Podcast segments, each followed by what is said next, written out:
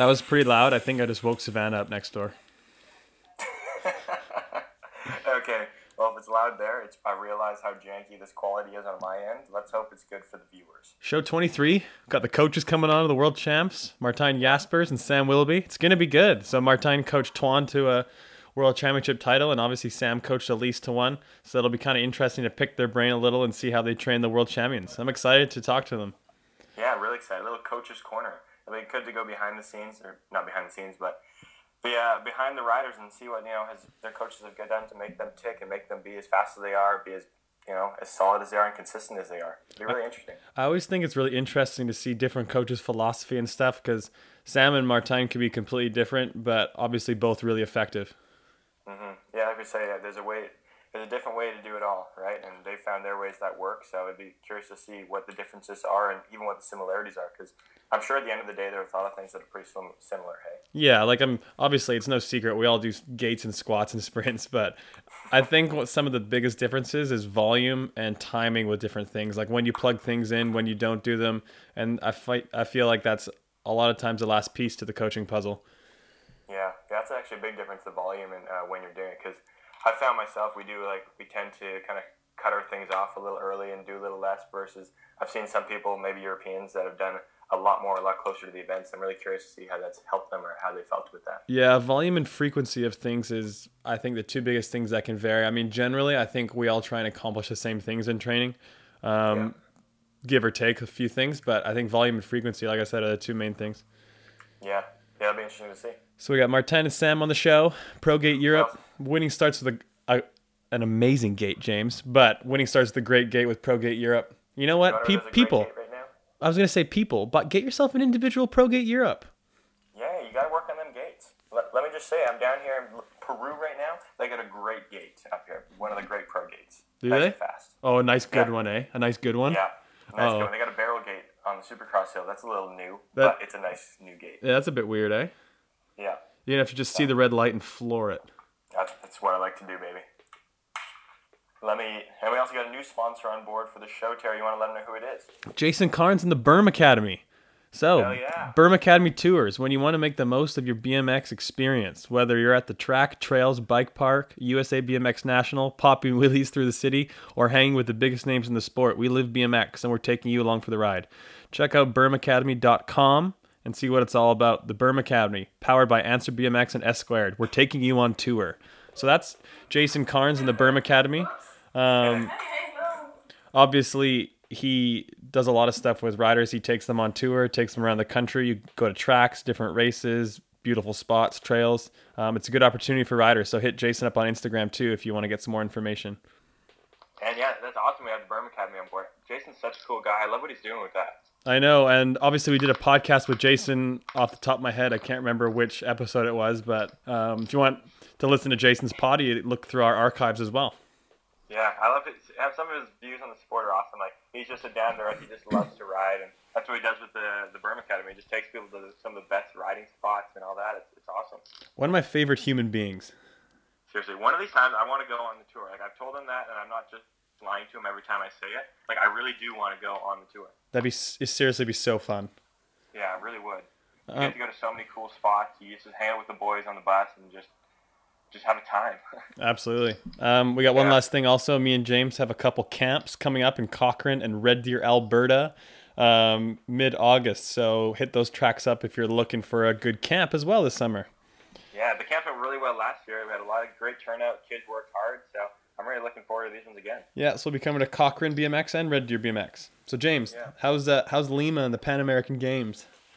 Hey, so far it's great, man.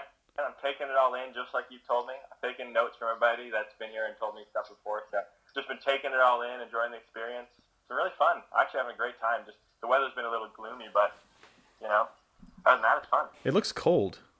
It is. Honestly, it is really cold. Like I'm sure we have a nice cool, cool sea breeze, but like the weather's only been probably like 17, 18 tops, and with the ocean breeze, it's not that warm. I'm kind of surprised it's that cold. I know. I, I haven't seen the sun the whole time I've been here. It's been clouded over the entire time. Jesus. Yeah, we went and rode the track the other day. It was like like it rained the last two nights, like only in the nighttime. So the track was covered in water. They had to sweep the water off. Yeah. Oh, that's sweet. How's the track? Um, well, they tell us not to say anything negative while we're here. So uh, the hill and the gate are fantastic. Who told you don't say anything negative? I don't know. That was some of the crap on the uh, the little tech guide thing they tell you. No, I, I I don't mind the track, but man, it's not it's not built very well, unfortunately, in my mind. Yeah, why? Yeah. Well, they like I said, the hill and the gate are brand new, fantastic. It's concrete hill. It's really good. The lift of the first jump and the first jump are great. It's like actually a pretty big jump with a nice big lip. So it actually makes it challenging if you have to actually get over the jump.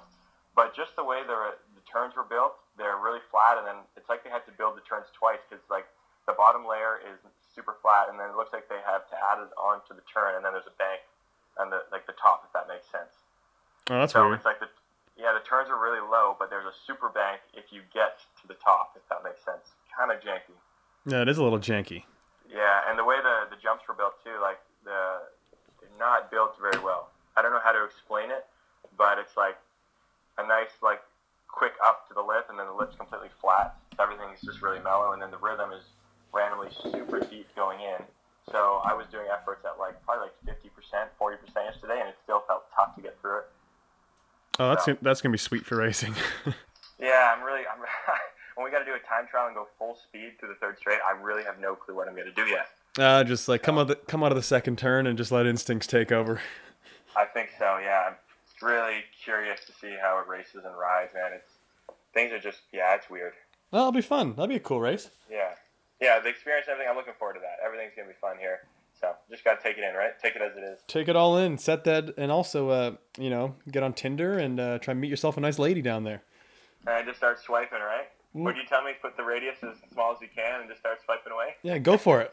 Maybe you can meet yourself a nice, like, you know, a nice wife there, a nice athlete wife. Turn into another long distance thing. um, also, before we get to the end of the show, did, we got Snap on Green left us a voicemail. We're gonna play at the end of the show. Oh, this will be interesting. People are gonna be excited to hear it. People are gonna be excited I to hear it. Every time we get a snap on green thing come through, it's always entertaining. It's always funny. I think people love it. I hope they do. He hasn't reached out in a while, so it'll be good to it, it'll be good to hear from him.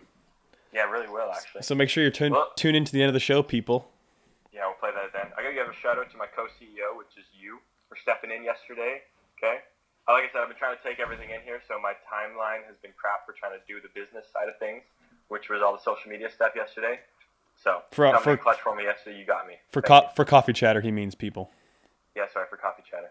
So we, we rotate weeks. One of us does the sh- writes up the script for the show or p- talking points, and the other person does social media. This week James was social media, and he forgot to post it on Facebook yesterday, so I had to bail him out. Yeah, he did. He did. I almost did a citizen's arrest on him.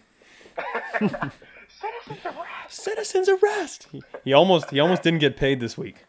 Yeah, I almost got cut. The tech team's definitely know, almost kinda got cut.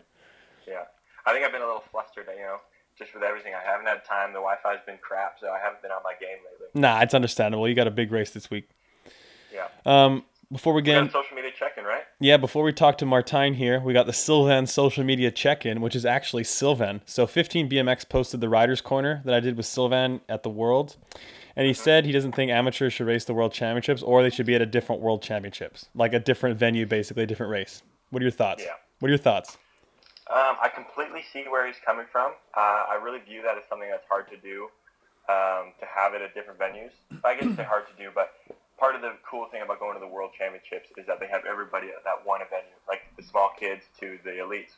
And I think that's really cool for for the, the amateurs, really, to be racing the same track that we're at, and then they get to see us race and whatnot.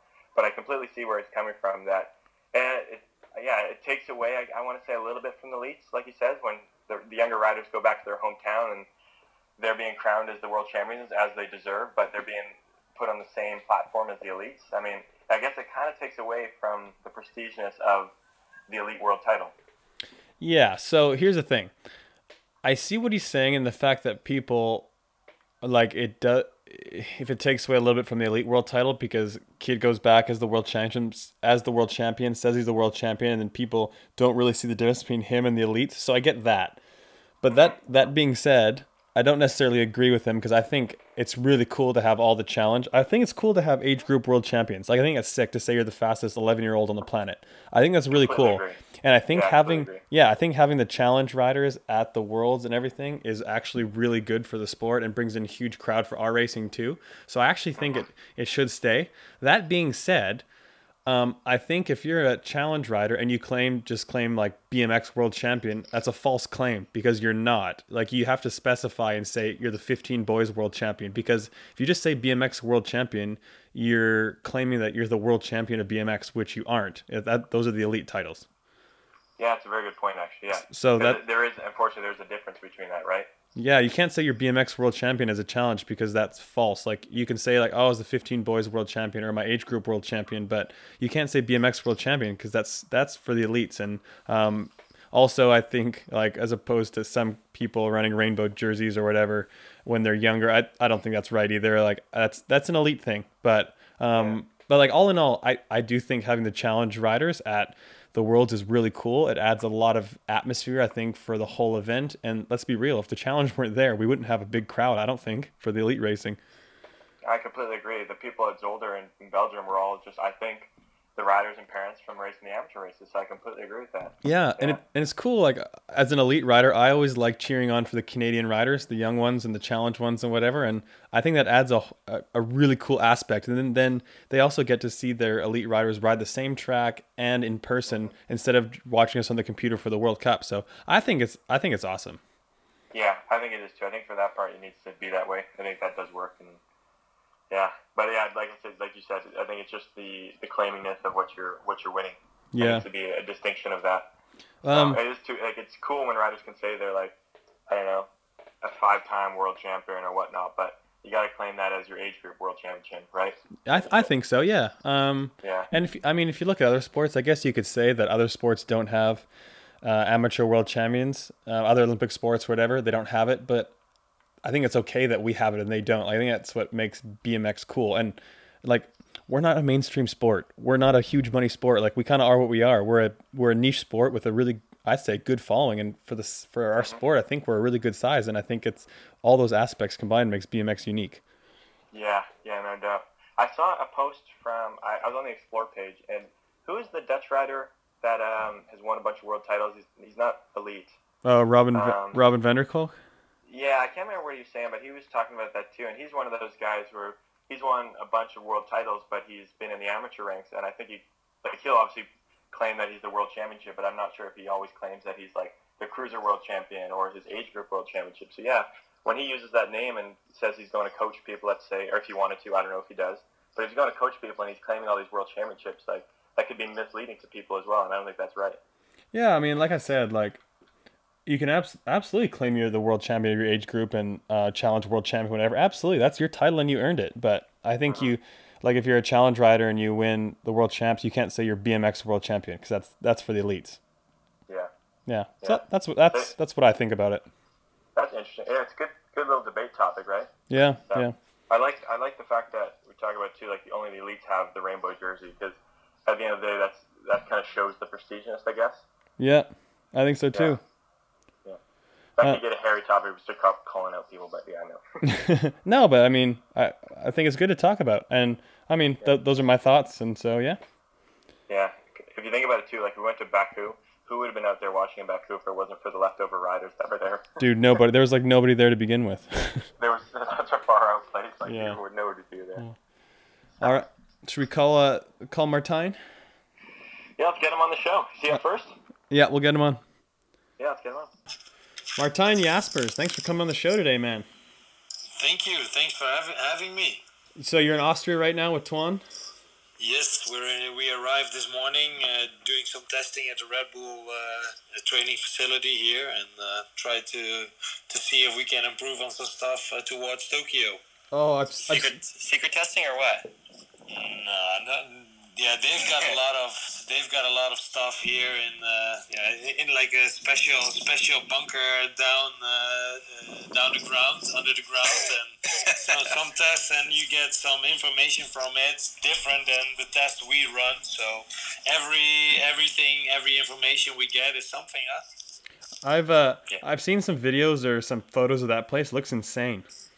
Yeah, and if you're outside, you can't imagine what's inside. It, it looks like like a farm or whatever from the outside, but once you're inside, yeah, it's it's totally different.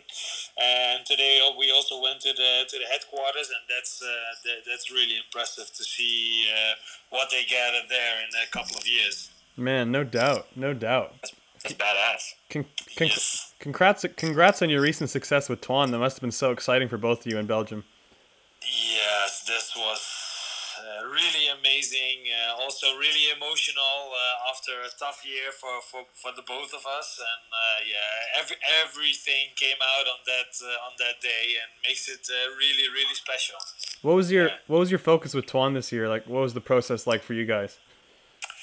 Um, yeah, obviously last year when I got Twan, uh, I asked Twan to come on the team because I heard like it was not really really happy uh, at the national team anymore, and I, I, I knew I, uh, I was going to lose Joris to the national team uh, because he was asked, yeah, and they have a way bigger budget than we have, bigger, better fac- facilities.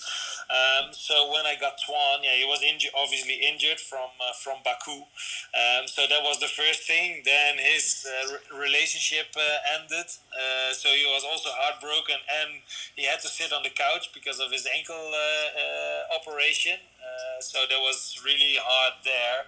Um, so I knew, okay, the, we always knew like Twan is physically really, really good.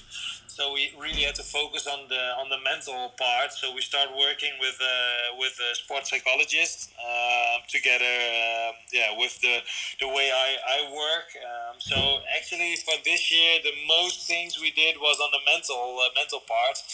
And yeah, the year struggled. Uh, started with a lot of struggles, but in the end, uh, everything is uh, went really well. So yeah, totally happy. What did you What did you guys focus on specifically in training this year? Um, yeah, Twan was always, um, especially on his gate, uh, technique wise, not really consistent. So we tried to work because yeah, he had to start real slow with his ankle. So we really started with some slow, slow movements, gates, but we could get the consistency in. Um, so training wise, yeah, that was what we what we put the most effort in to get this gate consistent because yeah Twan is one of the strongest and powerful guys down the down the hill but if you're not good enough till the kink uh, and you're with your elbows behind yeah it's really nice that you can pedal real fast but if you're behind you're not gonna win True, true that. Yeah, no, I've noticed uh, in his gate form, and uh, maybe it was Joris Harmsen's too. They start with their pedal a little higher up. Is that one of the, the philosophies from from you? Did they get that from you?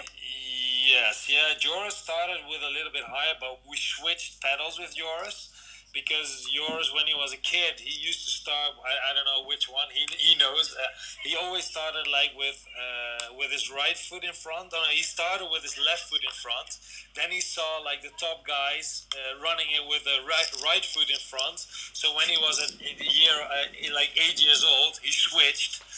So after 2016, he was he, he was like riding for fun, and um, he was like trying to do gate with his with his opposite foot. So he started to do them with a left again, and he said like yeah, after 20 gates, it felt felt quite good.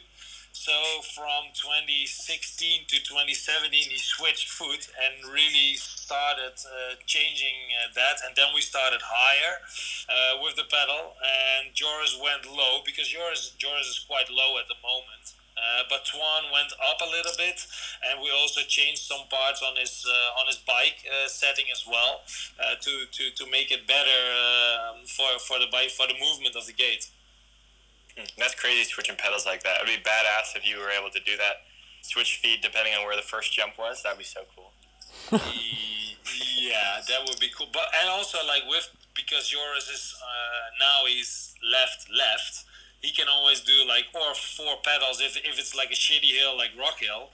Yeah. Uh, or like if it's like Zolder or Papendal, he can do the five cranks. yeah. That's What a- pretty badass. what a weapon! What a weapon! yeah. It's a good tool to have, actually, if you could do that. Yeah, it's a good it's a good advantage, and like if, if, if you can do four pedals, you can still push through the transition in the bottom. Yeah, and everyone with the four and a half or three and a half, like in Rock Hill or Verona, yeah, that's uh, that's uh, that's hard. But yeah, Twan went to a bigger gear this year. So with this four and a half, uh, and probably Rock Hill will be three and a half. Yeah, that will be uh, that will be a challenge. Yeah. Yeah, You've coached a few different riders. What has been the differences uh, for coaching Twan versus your previous riders? Um. uh, yeah. Uh, That's a big, say- broad question. Yeah, that's yeah, yeah. Uh, Twan is uh, I, I you say that like a projectile which can go everywhere, uh, physically and mentally. Uh, you know what I mean? Yeah. Uh, so yeah, he has so many ideas. Uh, yeah, he, he can change every direction. Um, so it was kind of the focus to stream streamline that to get him in the right direction. And yeah with that one is really different than the other people I've, I've coached. So that was a real new dimension for me uh, as well. And yeah we got managed that. We got a little bit more structure in his whole life. Uh, yeah with uh, the ending of his relationship moving back home then buying a house building, uh, changing, uh, working on it. Uh, so he can, he could really restructure his complete life, living on his own, uh, and that helped him a lot. Uh, but that was also the problem why he struggled at the beginning of the year. But now we find the good groove where he can work in, and that's yeah, that's good. So besides Twan, like you talked about Joris, so you've brought like Joris, Dave, Twan, um, Laura, and Merel Smulders. You've brought them all to a higher level. How have you been able to do that? yeah, just work hard. no, work, work hard, work smart. Um, yeah, obviously, uh, I, I've always um, raised myself, and I've never been like the real top top guy. So I've always had to work really hard for it. Um, I always had to uh, uh, make make the difference in the details. Uh, and with that, I knew on a, on the perfect day I could make a World Cup main, uh, which I did twice, and also make a, uh, a World Final. But yeah, I never been like a top top guy, so I always focused for myself on the details, and that's where where I still focused on to do, to do the details, do that correct and right, and then then you can make a, then you can make a difference. Especially uh, it's a it's a sport where things are decided in, in inches. It's really close to each other, um, so the details make the difference. And if you focus on that and do everything well and good in there, yeah, that's good. Then you can make the difference and win races or improve. So obviously with coaching, like there's so many different aspects when it comes to physical, technical, all that kind of stuff. Is there something you focus on a bit more than others? Like do you focus a ton on technique or a lot on strength or anything like that? Um, I, I, focus quite a lot on, on gate technique. Uh, that's the main thing because that's the most important part in our sport. That's where we do a lot of video, videoing, analyzing, uh, timing, just to get that perfection. Uh, because yeah, if you have a, a great gate, it makes it a lot easier to get a good result. Um, and also, yeah, where where what my main focus always is is to focus on the process. If you're not executing your hundred percent um, at the right time, uh, and you're busy with okay, it's a result, or I have to get this or that. Yeah, you're not making your hundred percent. If you're not doing your hundred percent, you're not gonna get a result.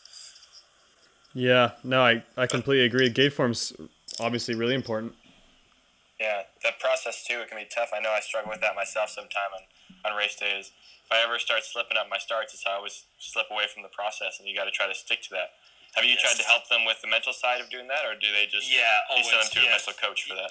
Yeah, they also yeah all of them like Joris went uh, to to the, uh, the to the mental coach, the sports psychology where I went. Laura went there. Twan went there now. Uh, so it's it's not like it's not like a, that, that they learn you a trick. You have to do it yourself, uh, but you also have to work on it. A lot of people forget the mental part of being a top athlete uh, and what it's what what's needed to to do that. Yeah, it's so important. Absolutely. Um, before you came on, me and James were talking a bit when it comes to training and stuff. A lot of the things that you know, a lot of the times we do similar stuff from rider to rider, coach to coach, but a lot of the differences come in volume and frequency with stuff. Do you think that's true? Yeah, yeah, totally. Uh, every, every rider is is different. Um, yeah, we're uh, we're not in a team sport. Um, yeah, it's it's individual, and that's I think that's where you have to search for as a, as a coach to, to see okay what's working on this athlete. Uh, like with Joris, we went to uh, uh, every time to easier gear, and now with Twan, we went to a heavier gear every time. And yeah, you see, okay, we tried this for for for us for a, for a period, and this works. Okay, then we can you, you improve on that okay we go on and then you see okay now this curve is ending and you have to find something else and yeah it's like a big big puzzle and yeah eventually you try to get all the small pieces fitting uh, within each other and yeah then you can come to great results like this one at worlds what's your what do you think about volume with training like how many days a week do you typically have your riders training um, most of the time, and that's that's that's a that's a big difference. Like I know, like the guys from from Liam, Liam, they train uh, just once a day, but they train every week. Um, we train like two or three weeks uh, in a row, and then like five days of two two sessions a day. Um, so that's a big difference to others. But the, then after the two or three weeks it's like one easy week to to recover and yeah and it also depends on like which period you are uh, yeah what kind of races are coming up uh, is there a race uh, weekend in between of the weeks or yeah there, there, there's so many so many aspects where you base your volume on yeah Dude, what about road rides? Because I know you're Dutch. You guys all like road rides over there. Do you guys do any of that? Yeah, we do. We do. Okay. Not, yeah, but we, like, like I said, like yeah, you you use like uh, we do some testing and see like okay, at which level is it? Uh, is it good? Yeah. Then why should you um, uh, do a lot in that?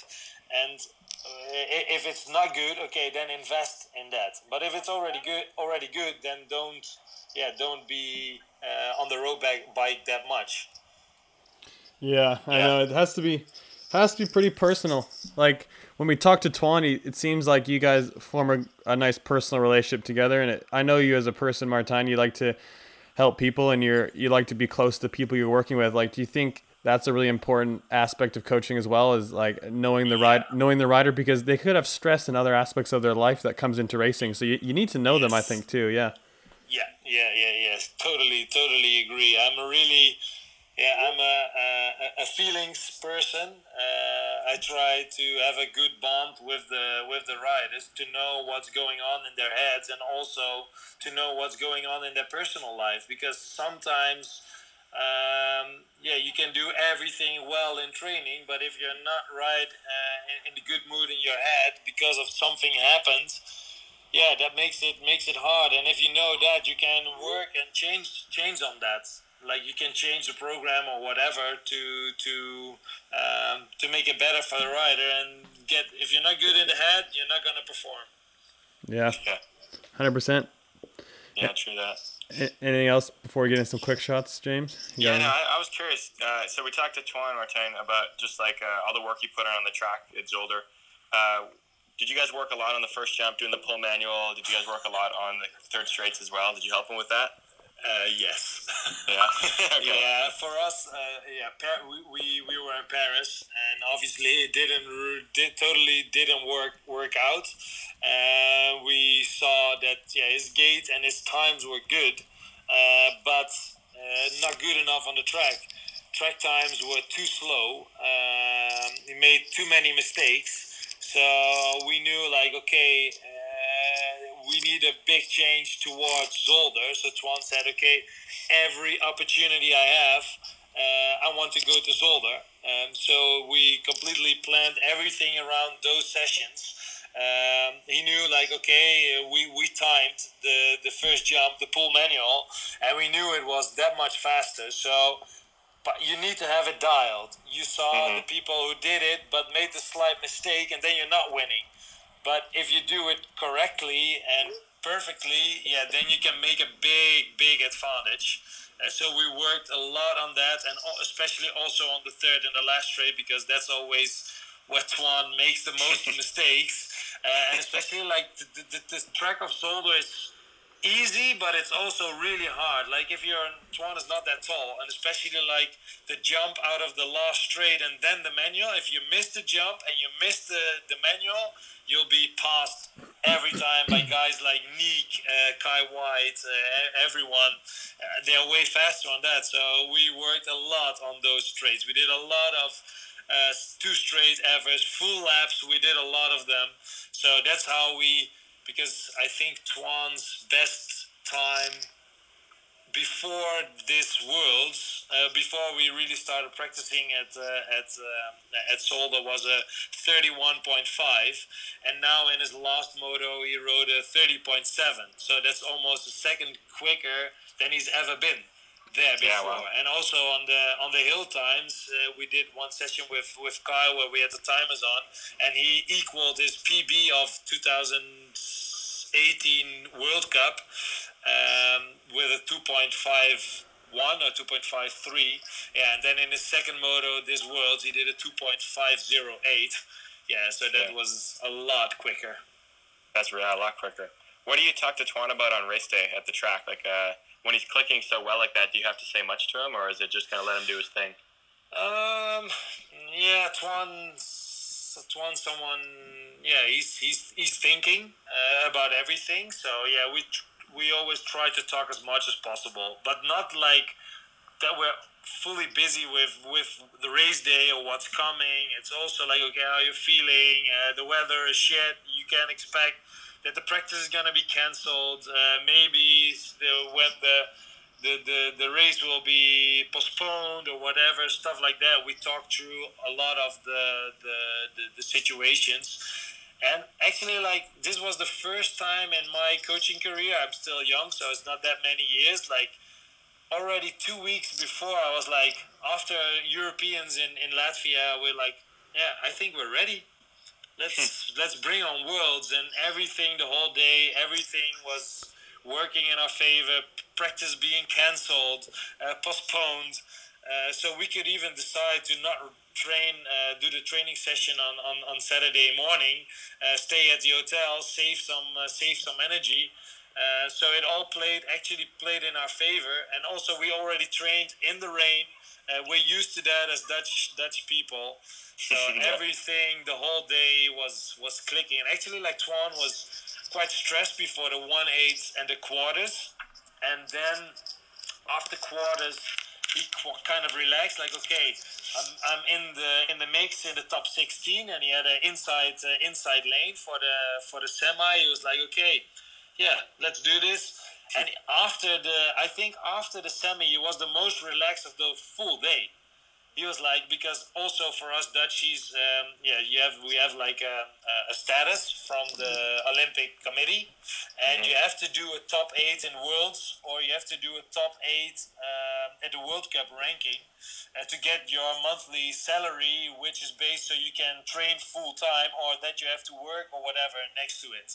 Um, so when Twan made the final, he's like, okay at least I have a sal- salary for the next uh, for the next year, and I can build toward Tokyo. So that was also, yeah, you don't want to think about it on a race day, but it is in the back of your mind. So yeah. actually, I had to refocus him before the final. He was like, "Okay, I'm already there. Yes, I have my salary. It's it's good, and okay, we'll see what happens." I was like come on, dude, you know how hard we worked to get into this final. You know the, the struggle you've been through this whole year. We're not going to let this thing happen. I was like, if you are executing your 100% this final, then nobody else is faster than you are on this first straight. And our, our, our plan was take the whole shot, bring it home. That was the plan in nationals. That was the plan in Europeans. That was the plan here because we know if Twan is being at 100%, there's no one faster than him on the first straight, uh, especially on the first short first straight like this and the pull manual. Yeah, he can make a big difference on there. I like I like it. Yeah. Me too. I like it. Whole shot and check out. Don't blow up. Yeah. Yeah, simple, that- right? Very And, simple. and, and, and he, he scared the shit out of me on the second straight. I was lucky that I was standing on top of the second straight, so I saw I saw the case, but I didn't see the nose manual all the way to the next jump. So my, my heart rate was already going up. And when I saw the videos from the side, I was like, "Holy shit! How did he manage to stay on this on his bike?" Oh, he, he afterwards, he was like, "Oh yeah, maybe it was even good because I was going so fast. I would probably crash in the second turn because I was going in way too fast. So actually, it maybe helped him. And he didn't even hear like he was like riding on the last straight. He said like, "Yeah, nobody's gonna pass me. Where when are they coming?" And he, he's even pedaled to the finish line. He didn't hear anything. I, I screamed my lungs out. Uh, you all probably seen the seen the video. Uh, yeah, it was crazy. yeah, he almost fucking died.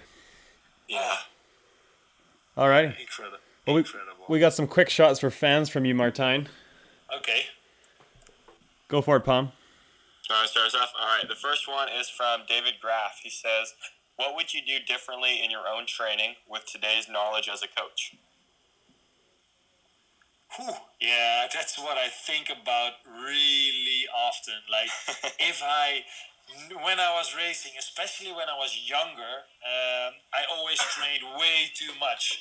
Rest days, rest weeks, whatever was not on my program. Always charging full pull. Uh, so that would be the main difference. That's what what I changed like the last couple of years.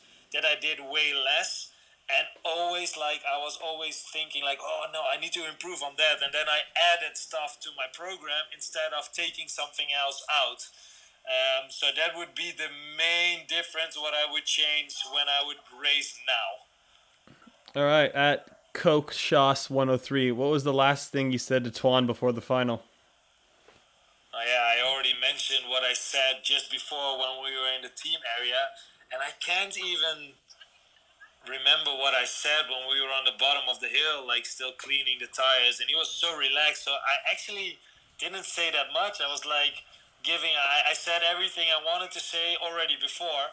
So it was. I think it was a, a fist pump, a, a, a, a box, and okay, let's go for it. Show me, show me your hundred percent, and that's it. He came through. Yeah. Yes, uh, this one's he did. from the Palm Dog Millionaire. How much more stressful is it watching your athletes compared to when you were racing?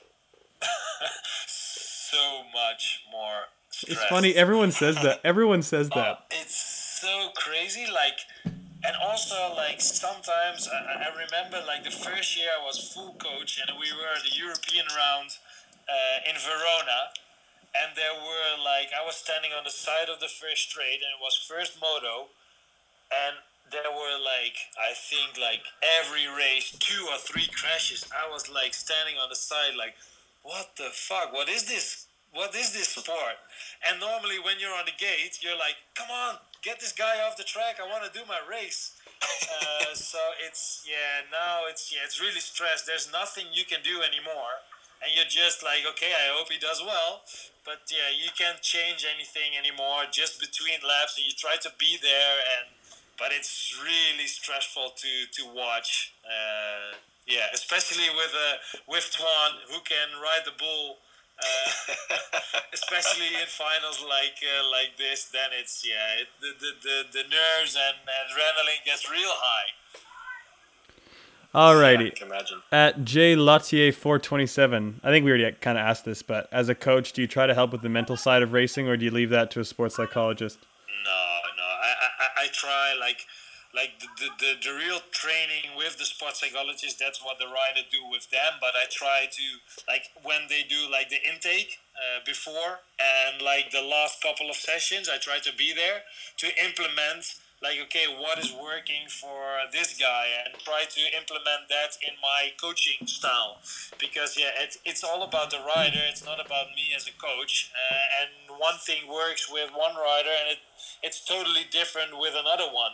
Like Twan and, and, and like Joris they always uh, really want to analyze races. And like when I work with Laura um, yeah, she wanted to know less as possible. So it was like the basic stuff. Okay, this is the plan. We're gonna do it like this and that. Discuss that and move on. Not talk too much, and that's yeah. So so the mental part for a coach is really important as well. Yeah, no doubt. All right, the last one we have for you is from Justin Holton. He says, "What is one of the most important aspects of coaching for you?" Yeah, the men- the mental side. The mental, mental? side to, to be ready in your head that you're ready in your head when you're on the gate that's the most that's the most important for for me especially during coaching. Like training wise it's different but coaching uh, coaching wise it's all about being right and being in a good position in your head. That's the most uh, most important. Well thanks. I got a question. Hold on not, i got a question. Okay Okay, so what happens? I always like we always talk about how coaches like you gotta be in the right mental side. Well, what if you have an athlete that's not? You can see that they're a little off mentally. What do you think? What do you say to them? I've always been curious because, you know, I'm not a coach. uh, um, yeah, I, I try to talk.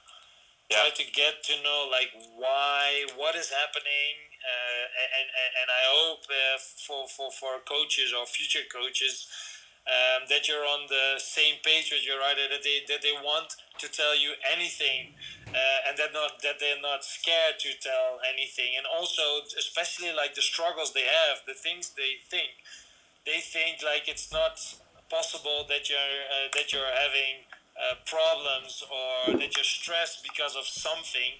And as long as you're not if you keep it inside and not talk about it yeah then it's then it will definitely affect your performance. And if you talk about it, sometimes even talking and throwing throwing it out against if it's your coach or if, if it's someone else that you can talk to, um, yeah, that's that's important. So you can let the stress go and focus again on the on the process and on your task. Um, so the, the, the third the first thing I would do is is talk to them and, and, and get to know like okay what is the problem? Why isn't it working?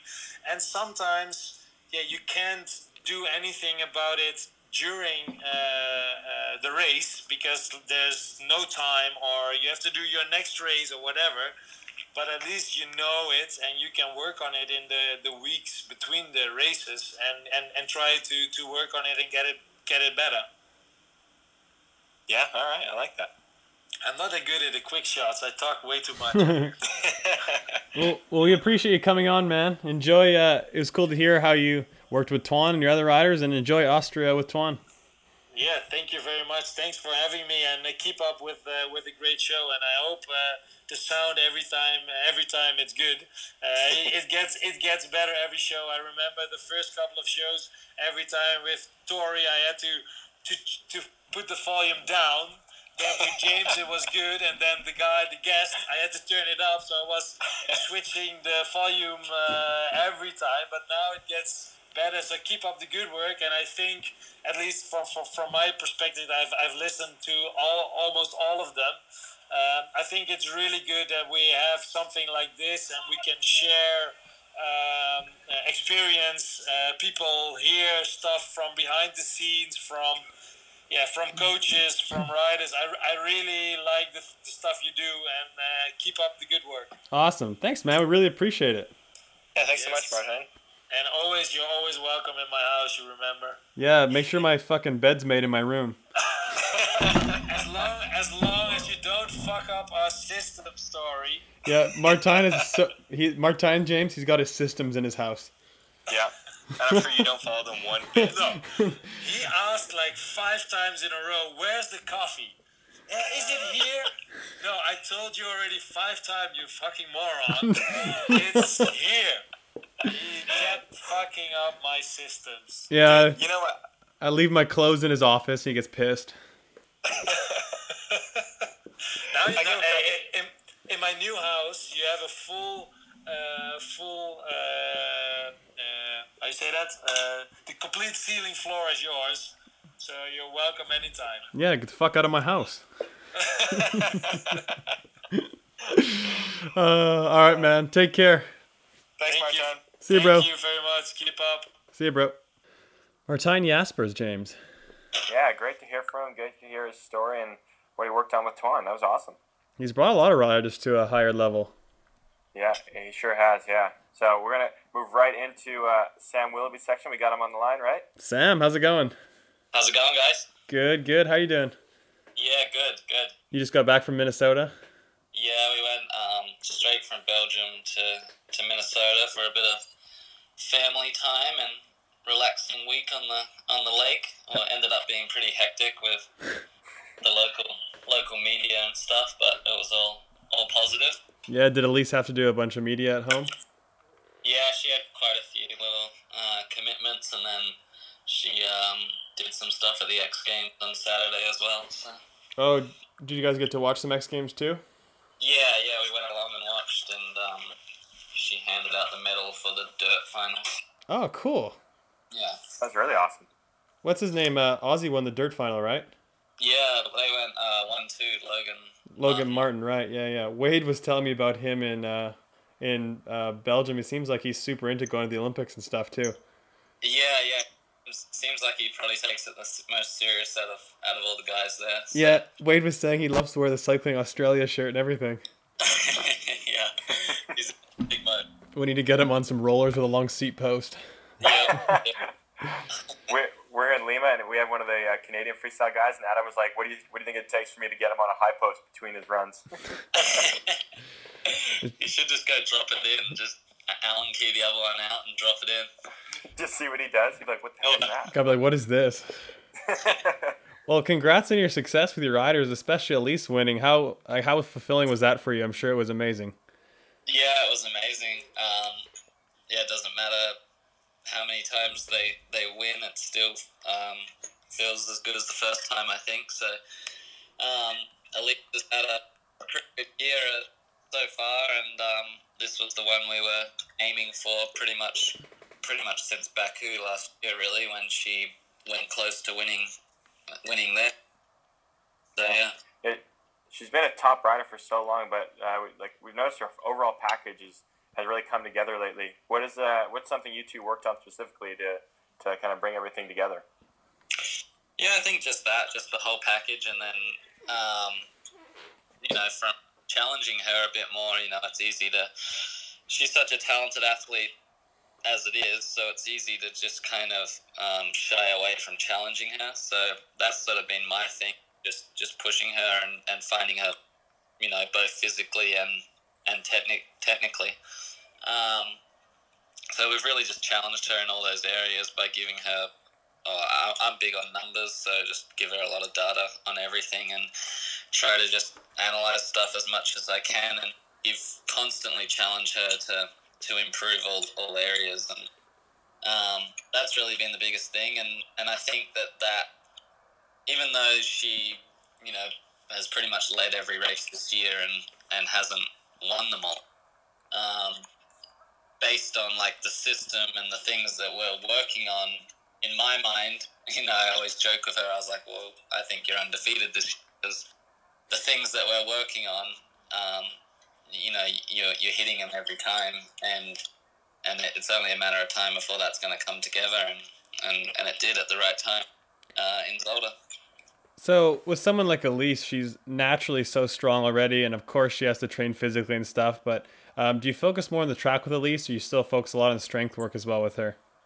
Um, no, I'd say we still focus a lot on the strength stuff, and um, yeah, I don't think you can ever be too fast or, or too strong, and you and you have to maintain that stuff. So um, it's it's it's about working on it all hand in hand, I think, and um, and trying to progress all of it together. What's your What's your philosophy towards strength training, kind of in general? Um, get strong and get fast at the same time, really. Um, I guess. yeah, I guess. Uh, just you try to push, you know, put as much muscle on as we can, and then try to turn it into speed on, on the bike, really. Yeah, because you see so many different kinds of aspects towards it. Like you see a lot of like, I know, a lot of the European countries go through huge phases, phases and that kind of thing, and some other people don't. What do you think about that kind of thing?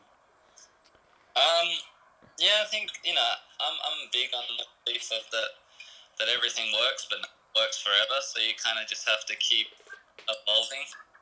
Um, so like with someone like Alise, she does have such a big foundation. So the way that I can approach sort of her strength training compared to maybe say, you know, Lauren or someone like that that needs a bit more foundation is is different. Um, whereas Alise, we can just go right into um, intense stuff and don't have to worry so much about the risk of injury because she does have such a good foundation from you know her years of gymnastics as a as a kid and then um, the work she did you know through her early BMX days with Sean and um, and I have a really good understanding of what she's done because I've always been there to see that so yeah what about uh, like the, the amount of volume you guys do? Because we, we talked to Martijn and he was talking about what what he likes to do, and he likes to do uh, two training sessions a day for say five days, and then have a couple days of rest.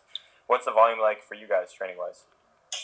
Yeah, pretty similar. We would um, generally normally, yeah, uh, it depends what part we're in, but I'd say in like a heavy heavier phase, we're sort of twice a twice a day. Um, pretty much. I sort of say we twice a day. Maybe say Monday, then Tuesday might be once, and then twice again Wednesday, then once Thursday, and twice again. And then generally we try to have a couple of days off at the end of the week.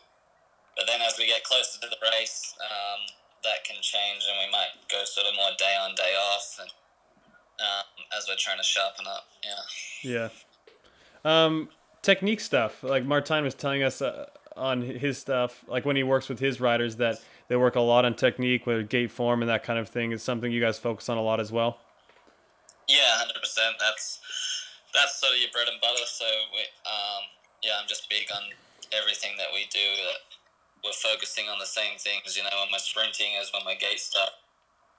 Um, there's always a cue that's the same that we're focusing on in all those areas, so that it you know it becomes a habit and um, and then you can get in those moments like a well and and it and it becomes instinctual. With the, the different riders that you train, I mean, obviously you train uh, Justin, Anthony. You were training Sean before, Lauren, Alise. Like, how do you monitor the progress and needs kind of for each rider? Like, do you do you set up a needs analysis for each of them and then kind of train them a bit differently, or you know, obviously we do similar stuff, but do you kind of tailor it for each of them? Yeah, I try to as much as I can, and then the main, I mean, the the philosophy is very similar, but I just try to give as much individual feedback as I can, which becomes pretty time consuming. Just trying to, you know, get data on everyone and then give them their own.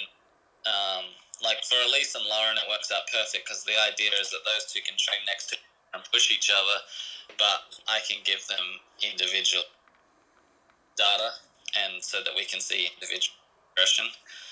Um, yeah, and then and then someone like Anthony, I, I have to train Anthony pretty differently to the girls. Say the girls can, the girls probably do a little bit more volume than than say Anthony because he has such a. Um, I think just in general, girls can handle a bit more volume than guys, and and also because putting out so much more power than as well that he generally needs a bit more, more rest, and um, and we're still fine tuning that for him. And I think we got it pretty close in the lead up to the worlds, and he was um, definitely going pretty good there. Yeah, Anthony was pulling at the worlds. He rode really well. He was on yeah. fire, no doubt. Yeah, he looked really complete. Like he looked really comfortable, or good around the track too. Yeah, yeah, he yeah he put in a lot of work, sort of that those ten weeks leading up to the worlds, and um, we went to Zolder week after Paris to spend a bit of time on the track, and we found some things for him that that helped him, and, and I think it just helped him going in there with a clear head and like he knew knew where he needed to be and knew what the fuck lines were for him, and he just kind of focused on those things all day, and um, yeah, he put together a really good day, and uh, going into that, I was I was pretty confident for him, and unfortunately, he just kind of wheelie down the hill and lost a bit of momentum and then got caught up in the first corner. But all in all, it was um, a huge step forward for him. I think. Yeah. How, Go ahead, James. I was just gonna say, how tough is it for coaching Alise for someone who didn't get to ride the track as much? Uh, how tough was it getting her comfortable on the track, or was she okay with it right away?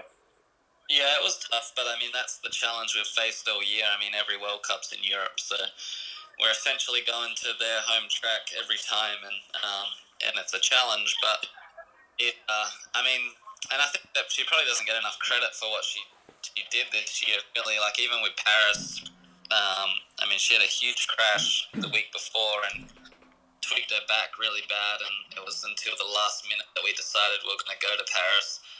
And then we got there, and then her bike didn't show up all week. So she lit, the first time she ever rode the Paris track, did a gate start on that track was the morning of the race, and then Jeez. She led the race to the finish line. So, like, that's a huge effort. And, you know, a lot of those other girls have raced on that track many times and, you know, trained on it and whatever else. So, for her to show up and do that was like a, a huge feather in her cap. And, you know, everyone just looks at it on the surface and goes, oh, she got beat at the line again. But for me, I was just in the lead up for the what we were trying to do with the worlds. It was like that was a win, really, to show up there and do that under the conditions and under the training load that she was under. Um, it was it was huge. So it's been big for I think for Alise to to have that. Um, the I guess a bit more of a philosophy training system to fall back on because I think it's really hard for athletes when you're constantly judged on win loss all the. And so it's nice to have you know someone in your corner and and a philosophy you can fall back on and still feel like you know progression forward. Yeah, no kidding. With people watching and stuff, it's so easy to just to judge off watching a main event. They don't have any idea what's actually going on in the whole situation. Yeah, yeah, and it, it's especially when you've got a big picture and a big plan in place. You know, like most of these guys do for World Championship, Olympics, and, and things like that. It's um obviously it is it is win loss, but it's not always based on win loss in with the big. Yeah, like even with Twan, like he hadn't done well at the World Cups leading in, but a lot of people didn't know he went through a tough personal time and a lot of injuries and stuff, and then it wasn't any surprise for him and his coach that he did well at the Worlds either. Yeah, exactly. Yeah. Yep. On race day, like you have so many different riders. Do you do you have to you find obviously with different personalities you have to coach differently to each kind of rider or like talk less talk more to some or how, how do you find that? Yeah. Yeah definitely. It's um that's been the biggest challenge for me i think just learning the different personalities and what makes them tick and trying to cater to that. Um like me and anthony we i would say we talk a lot you know in the week leading up and and the night before and and then on race day like he, he just likes to get in a rhythm and, and go, and it really just. Uh, I don't even know.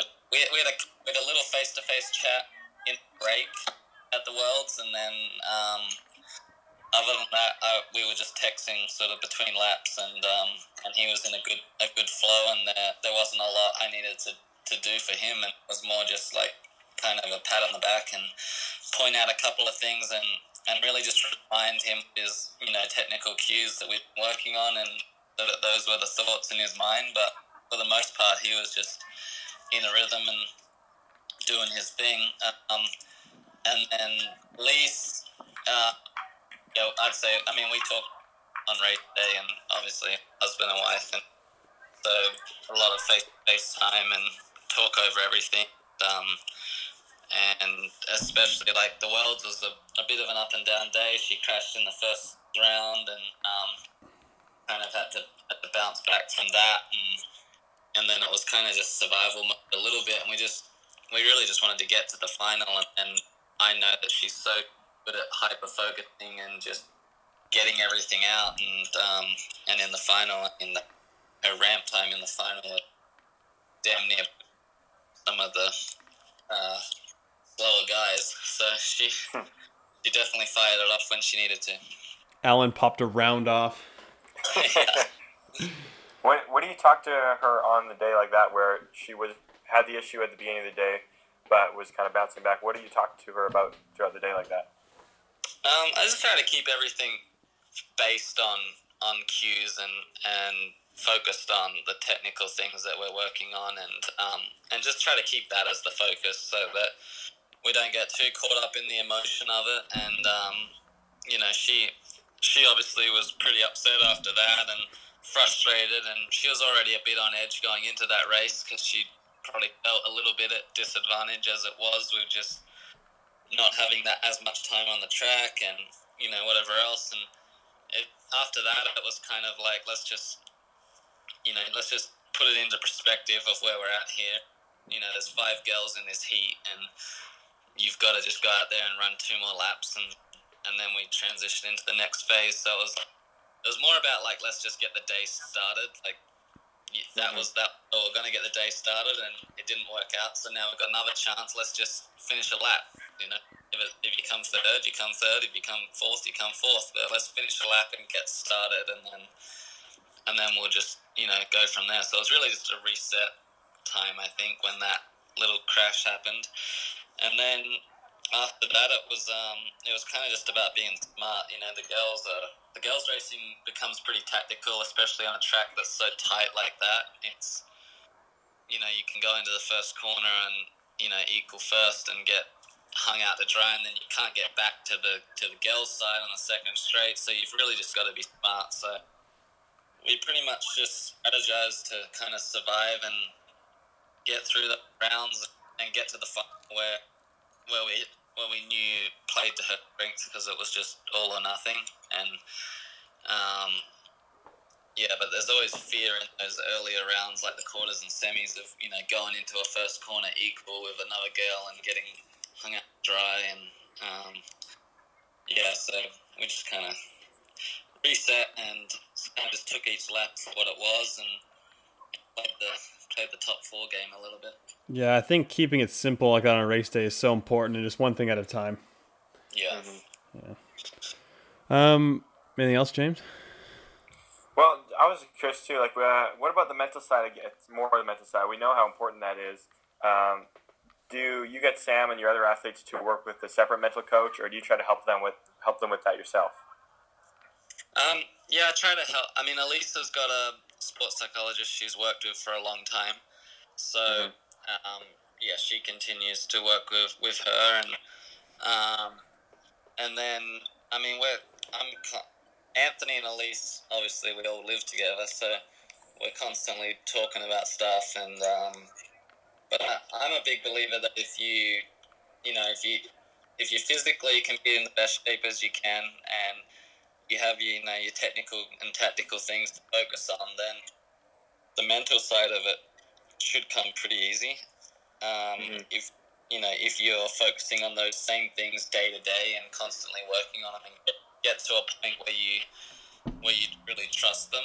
Um, I always sort of say that your cues are like kind of like your you know you you get friend or your wife. You know you you trust them. You know sometimes they might piss you off a little bit and not work out perfectly, but nine times out of ten they're perfect, so you, will always fall back on. Um, but also understanding that they they don't guarantee success, but you know that they're your best chance for success. Nope, they fucking guarantee it. Yeah. it's a system. We're gonna do it every time. It's gonna be the exact same every time.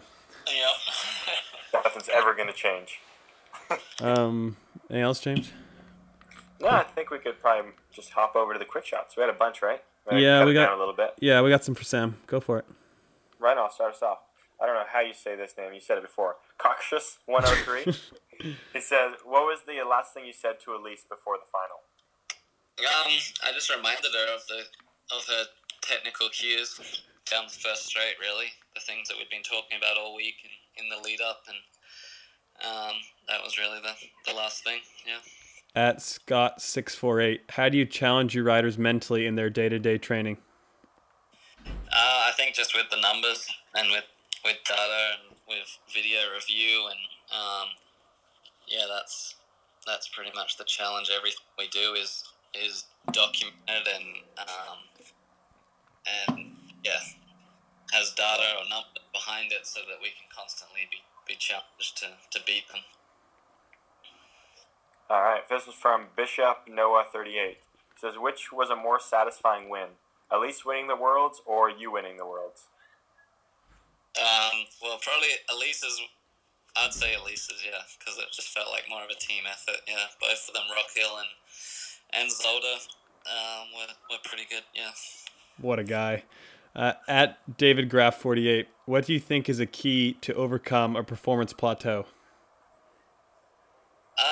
I would say I'd say change. just yeah, I think just um, if something's not working, change it, and just but but look at it objectively, and um, and don't be afraid to to uh, to sort of make a maybe a lateral move to to take a step forward, but definitely don't be afraid to to change things, and um, yeah.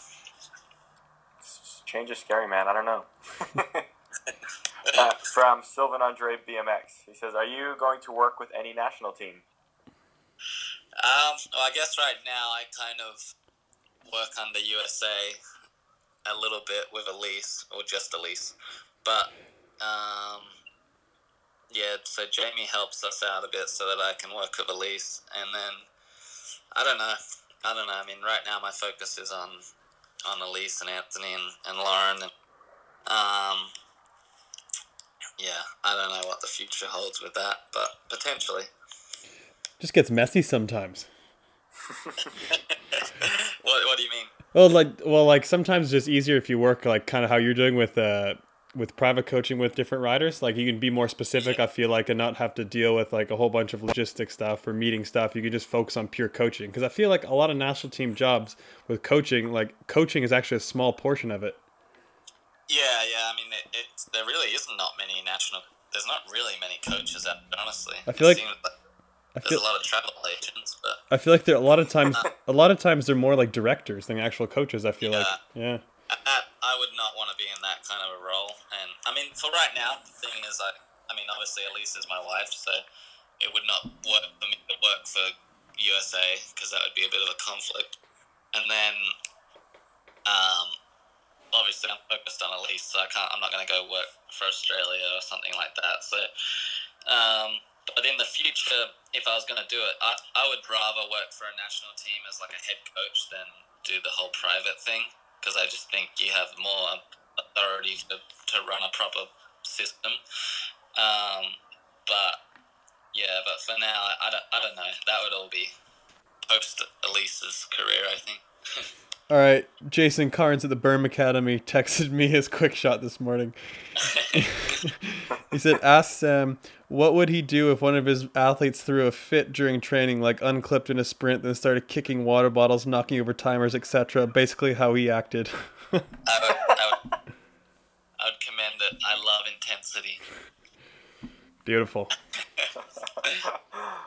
All right, uh, last one here from I Leo wish they would do that. 132. Yeah, why not? I remember this one time before Norway, before the Norway World Cup in 2012. I was doing gates at my house and I was getting like shit. It was like the weekend before, and I was getting more pissed and more pissed. By the fourth or fifth gate, I think I hit it, unclipped, and just kicked my timer as hard as I could. That's how you break a performance plateau right there. Exactly. That's how you break the budget having to buy a new timer. um, what was the other question? Uh, the last one here from is how important do you think uh, pure strength is in BMX? Like, is it stronger the better? Do you think? I think yeah, it's imp- yeah, it's hundred percent important. I think strength is the foundation of everything, of speed, of everything. But you have to obviously train the other, you know, the speed and the the power along with it. Um, but at the end of the day, that is the foundation of all of that. So yeah, I think it's super important. Awesome. Well, Sam, thanks a lot for coming on, man. We really appreciate you coming on for the second time and, and chatting to you about coaching. And congratulate Yeah. and congratulations on all the success, man. It's awesome. Yeah, very cool. All right, enjoy going back home to Australia. Will do. Thanks, guys. See you, man. Thanks, Sam. Later. Like. Oh, Sam Willoughby, James. Sam Willoughby, man, I really. It's funny how when we started this podcast, I told you I always wanted it to be behind the scenes, no training stuff. But I'm so interested when we talk to the coaches about their different training philosophies. For sure. I mean, this is behind the scenes, really, because a lot of this kind of stuff doesn't get talked about a lot. No, it really doesn't. It's cool to hear the different things he talks about, like doing our race days for different riders, like between Martijn and Sam. I think it's really interesting. Yeah, and I think one of the main um, things is you just have to find what makes the rider tick. Because if the rider's going in mentally strong and prepared and feels good and knows they've done everything, that's that's like a huge part of training. Yeah, no, it really is. That's that confidence you need, right? If you're going in second guessing things, which I think we've all done, we all know it doesn't end up going well for you, right? Yeah, it's a lot harder. It's a lot harder. So just yeah, that's- yeah, finding al- it's always so hard to just focus on the task when you're not trusting yourself, and then you always fall back to just like a result based thing, and then it never goes well. Yeah, you have to. Yeah, just know that you got to just keep hammering through. Some some days are harder than others. Like some days everything's clicking, but um, it takes a really mentally strong person and a great athlete to get the best out of themselves when um, things aren't going well. And then once you start doing that more and more, you start trusting that even if you're not feeling great, you can still get it done. Yeah, yeah, no doubt. I think it takes that good relationship too between the coach and rider to for the coach to be able to, to realize that's happening and try to set them straight before it gets too far down the wrong path. Yeah, and I think it takes it- it's important for the rider to open up to the coach about stuff they're going through, whatever. And I think I st- I started doing that years a few years ago, but I think I should have done it maybe a bit earlier. Um, Yeah. and kind of yeah, I think I, I started doing it years ago, but uh, when I was younger, I didn't really do that, and I think um, I could have started doing that earlier for sure. Yeah, that's a it's a good thing to learn. It's sometimes hard to learn at the same time though too. For sure, it's not easy. No, for sure. And I think having a personal relationship with your coach, they know everything you're going through, is is best case scenario. Yeah, I think that's huge. That's really huge. Um, on a on a lighter note, Snap on Green. Yeah, let's hear we let's hear this thing. What did he send us? All right, Snap on Green left us a voicemail. Let, let's see what he says. right, let's have a listen. Hello, my dear friends, Coffee Chatter. It is Snap on Green here. I see Tory has literally not stopped commenting on my fucking page along with trying to claim he runs the page. We all know you are not the successful meme page Snap on Green. 15BMX even has decided that Tory runs the meme page. This is out of control. Please let's have a chat on the podcast. Yours sincerely, Snap on Green. Dude, he wants to come on the podcast. Did you, is that that's what it sounds like? Do we get him on? I think we got to get him on one of these shows because yeah, I don't, what is this deal that you know 15 BMX obviously thinks it's you? What is this all about? I don't know, man. I don't I don't understand why people think that. It's just crap.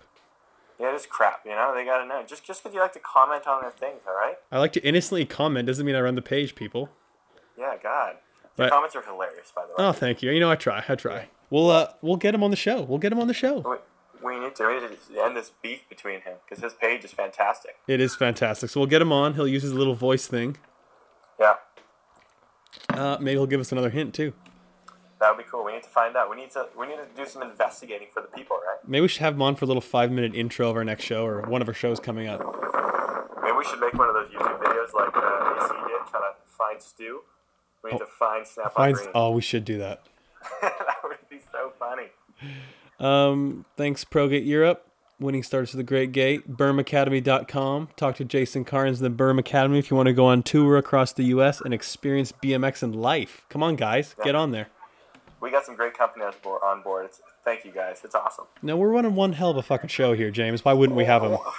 One hell of a program. We Hell are running one hell of a program. pro. Um, anything else before we wrap this thing up? I think that's about it. Thanks for everybody for listening. I hope the, the sound quality was okay. I'm literally sitting outside of the uh, in the village right now. Yeah, hope, nobody walked by and interrupted. hopefully it's okay. We had to, it's not easy to do three way callings. Hopefully it's all right. Um, yeah, we tried our best. good luck at Pan Am Games, bro. Have fun. Thanks, buddy. I will. I'm really enjoying it. Hopefully, I can uh, make it through that third straight nice and quick. Absolutely. Yeah, yeah. All right. So, Until next week. thanks, everybody. Thanks, guys.